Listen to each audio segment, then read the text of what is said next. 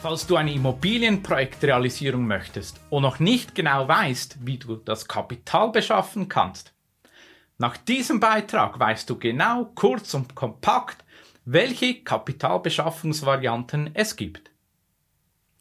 Hallo und herzlich willkommen zum Podcast der Bauherrenvertreter. Mein Name ist Sven Schott und ich begleite Bauherren, Immobilieninvestoren und angehende Bauherrenvertreter auf ihrem Wege. Ja, ich werde viel gefragt ähm, und komme, wir bekommen viele Anschriften, dass junge Leute ähm, ein Immobilienprojekt ähm, erstellen möchten. Und dann fragt sich immer, ja, was für Möglichkeiten habe ich denn, Kapital zu beschaffen? In den nächsten zwei, drei Minuten werde ich ganz kurz und kompakt erklären, welche Kapitalbeschaffungsmöglichkeiten du ganz einfach hast. Zum einen haben wir natürlich das Immobilienprojekt, das vorhanden ähm, sein muss. Es muss eine Chance geben, die du eruieren musst. Dann müssen natürlich bestimmte Bedürfnisse von dir abgedeckt sein und du musst auch wissen, was du überhaupt mit dem Immobilienprojekt machen möchtest. Und dann ist noch zu erwähnen, dass du auch eine Risikoüberlegung machen musst. Also wie strukturiere ich überhaupt mein Portfolio, bevor ich überhaupt beginne? Und ähm, was für eine Diversifikation strebe ich überhaupt an? Weil du musst zuerst wissen, was du überhaupt möchtest mit dieser Immobilie. Denn sonst wirst du auch die falsche Kapitalbeschaffungsstrategie für dich angehen. Welche Arten von Kapitalbeschaffungen gibt es denn überhaupt? Hier sprechen wir von Eigenkapital, also Kapital, das in deinem Besitz ist und du in das Immobilienprojekt hineingibst. In der Regel ist das ja nicht 100%, du finanzierst ja Immobilien, ähm, in der Regel nicht zu 100% in eigenem Cash, sprich in eigenem Eigenkapital. Hier gibt es dann zwei verschiedene Möglichkeiten. Entweder du nimmst ähm, von privaten Investoren Geld auf. Das andere kann Kredite von Finanzinstituten sein, das sind Banken, Versicherungen etc.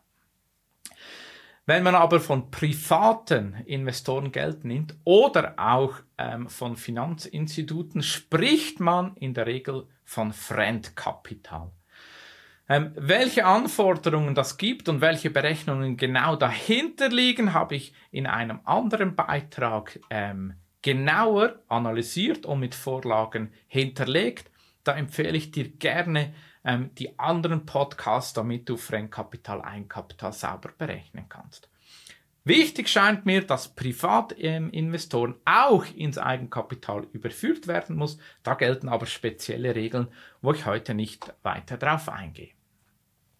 Jetzt aber zu der Frage, ja, wie gehe ich denn in der Vorbereitung vor? Wie kann ich Kapital beschaffen?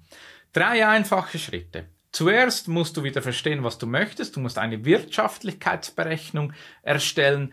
Wenn du neu bist, allenfalls sogar einen Businessplan aufstellen, wie dann diese Erträge oder ähm, Verkaufserträge ähm, oder Mieterträge in dein Portfolio hineinfließen sollen, wie du diese Finanzbedarf und die Tragbarkeit dann schlussendlich hinbekommen möchtest. Das ist der erste Punkt. Der zweite ist dann den Finanzierungsbedarf abzuschätzen. Wie mixe ich jetzt das, was wir vorhin gelernt haben, Eigenkapital und Fremdkapital?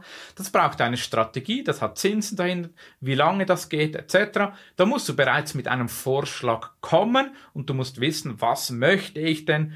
Und somit musst du eigentlich kommen und den Finanzierungsbedarf für dich abschätzen und dies geht halt mit einer Überlegung, sprich mit einer, Über äh, äh, mit einer Berechnung. Der dritte Punkt ist dann die Vorbereitung für die Präsentation. Du gehst auf Investoren ähm, zu und möchtest Geld.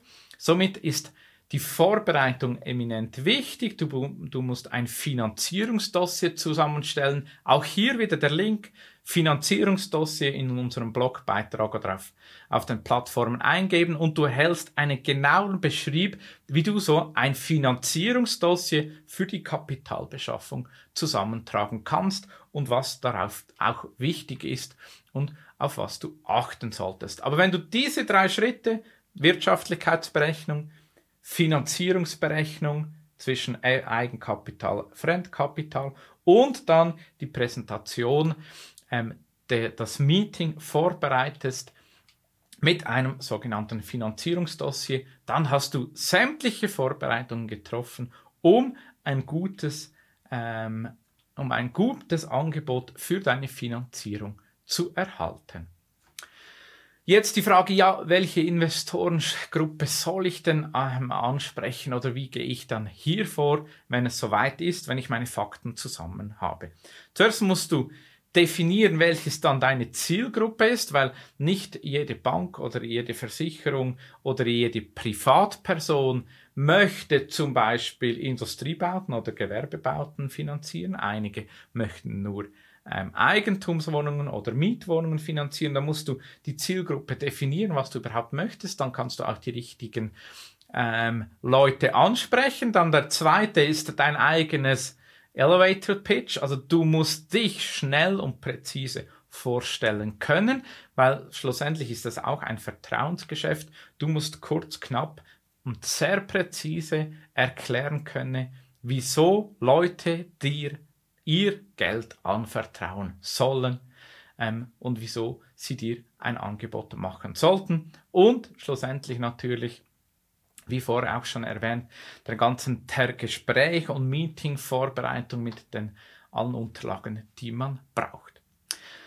Dann die Vertragsverhandlungen und Abschlüsse. Auch hier wieder drei Punkte, die du mitnehmen solltest. Zum einen geht es um die Vertragsverhandlungen, die rechtliche Überprüfung und dann den Vertragsabschluss. Ähm, es braucht, wenn du Kapital aufnimmst, gewisse Richtlinien.